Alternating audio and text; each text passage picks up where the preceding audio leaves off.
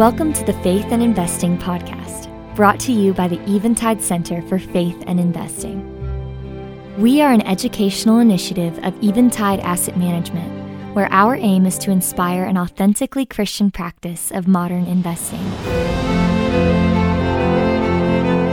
This podcast features conversations with thought leaders in the space of faith and investing, and also functions as an audio digest of the articles we feature in our online journal at faithandinvesting.com. Welcome back to the Faith and Investing Podcast. I'm Matt Galyon with the Eventide Center for Faith and Investing.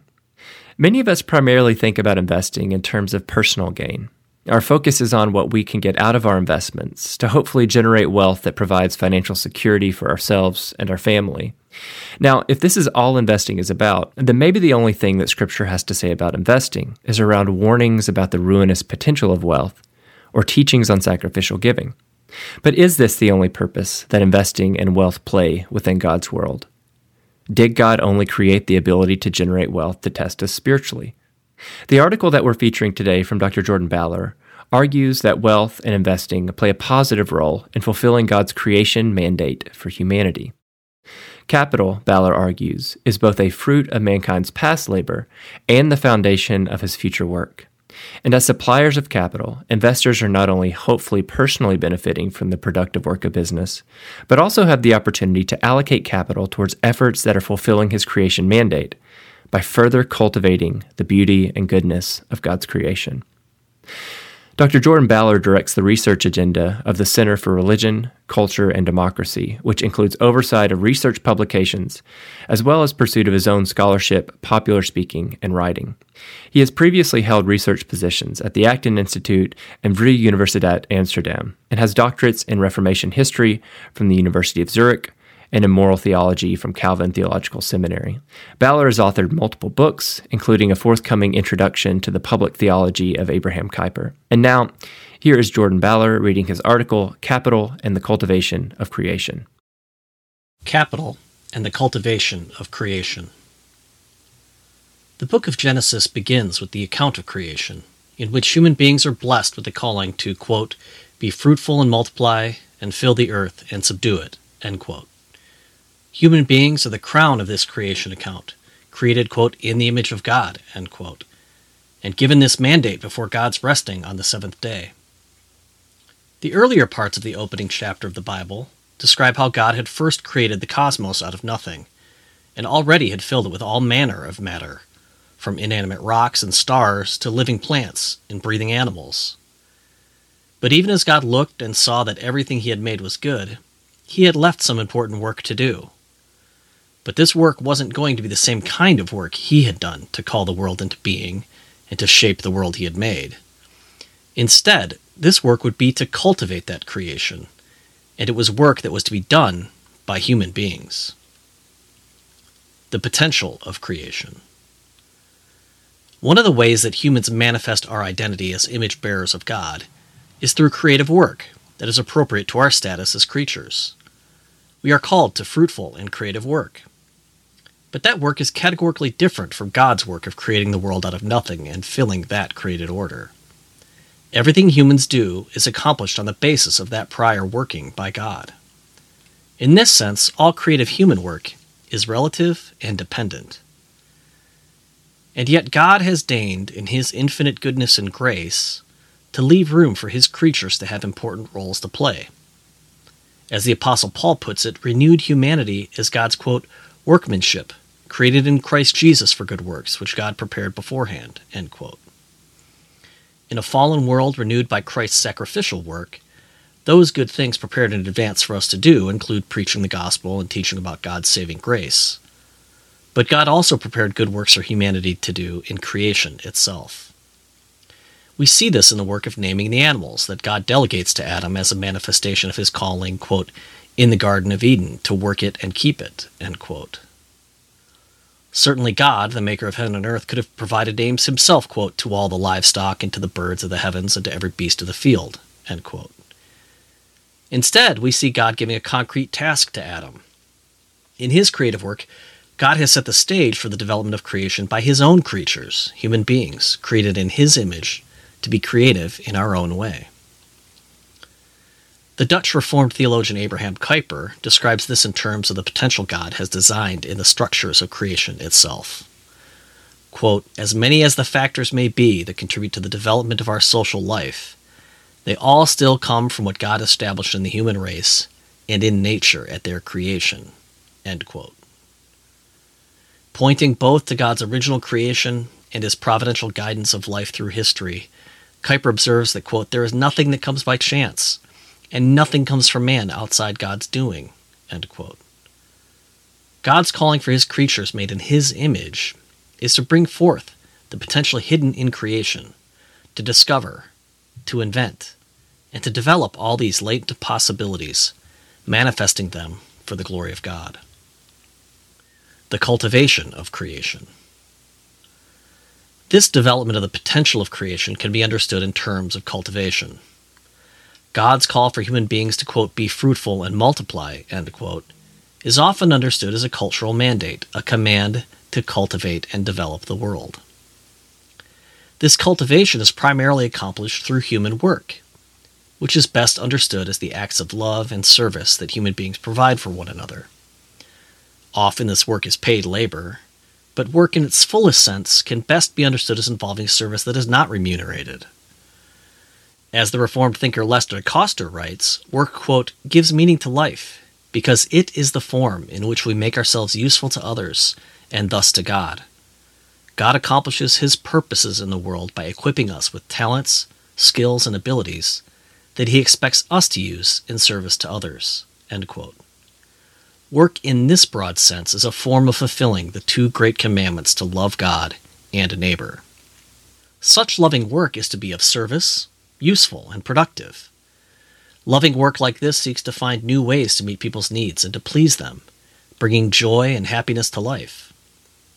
Work, then, is the fundamental form of the cultivation of creation, because it brings out the potencies hidden in the world and makes them manifest. This involves the material aspects of creation as well as the spiritual and the realm of ideas. As we learn more about how the world works, we learn how to use things in novel and creative ways. But we also learn about the character of the creator of the world himself.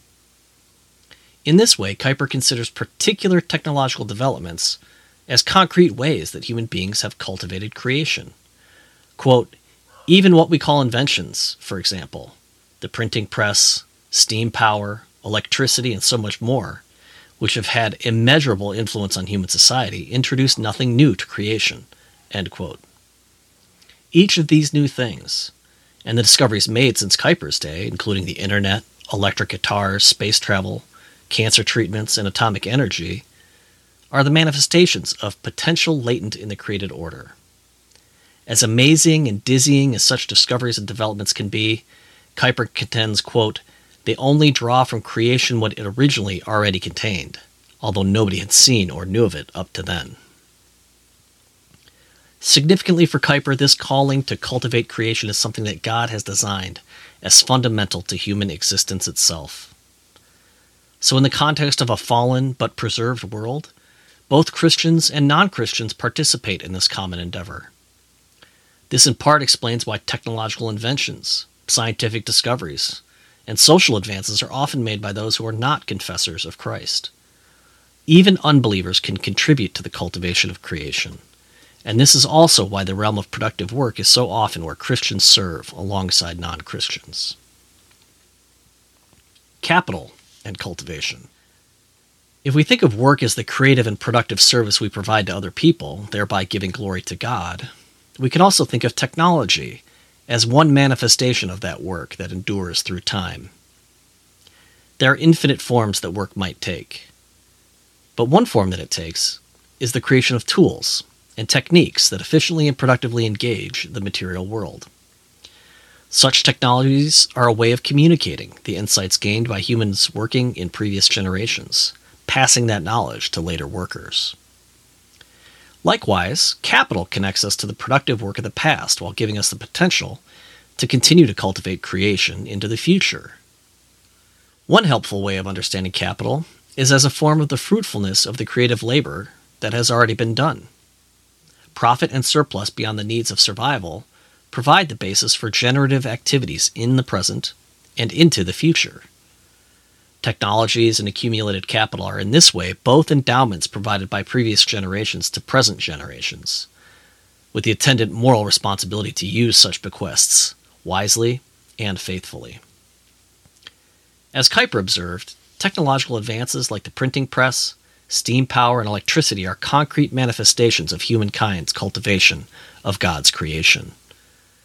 But the wealth generated through production, consumption, exchange, and distribution of goods and services are also manifestations of the cultivation of creation, as the gifts that God has given to us are used creatively to meet the needs and desires of our neighbors. Human work has other dimensions beyond the tools, technical knowledge, and capital accumulation that it enables. Most notably, our work as human beings helps to shape our soul and form our character. We should not think of God's calling to cultivate creation simply in material or financial terms, things that can merely be touched or measured.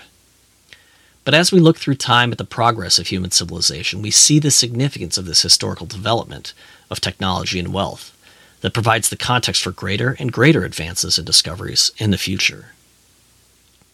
Streams in the desert. The prophet Isaiah described the salvation of Israel with the image of blooming flowers in the desert. Quote, the wilderness and the dry land shall be glad. The desert shall rejoice and blossom like the crocus. It shall blossom abundantly and rejoice with joy and singing. This spiritual truth is grounded in a material reality of our world. Even in the wildernesses of our world, there are plants that are waiting for the right conditions to bloom and to flourish. God provides, quote, water in the wilderness, rivers in the desert, end quote and not only spiritually, but also in the rain that falls on human beings, whether just or unjust.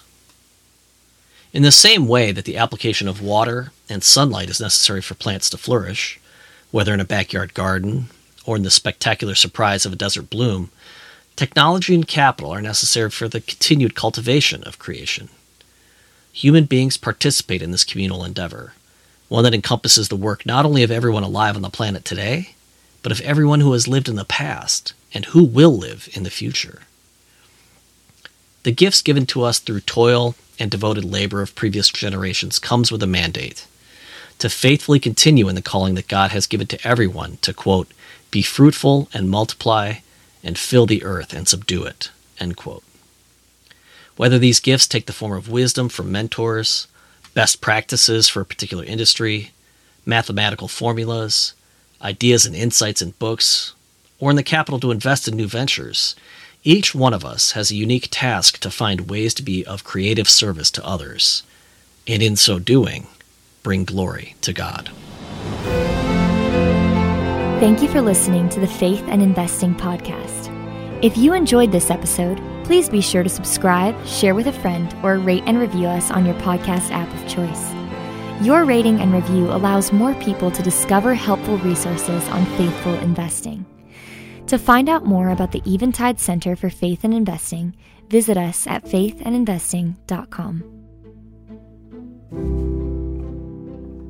The communication herein is provided for informational purposes only and was made possible with the financial support of Eventide Asset Management, LLC, known as Eventide, an investment advisor.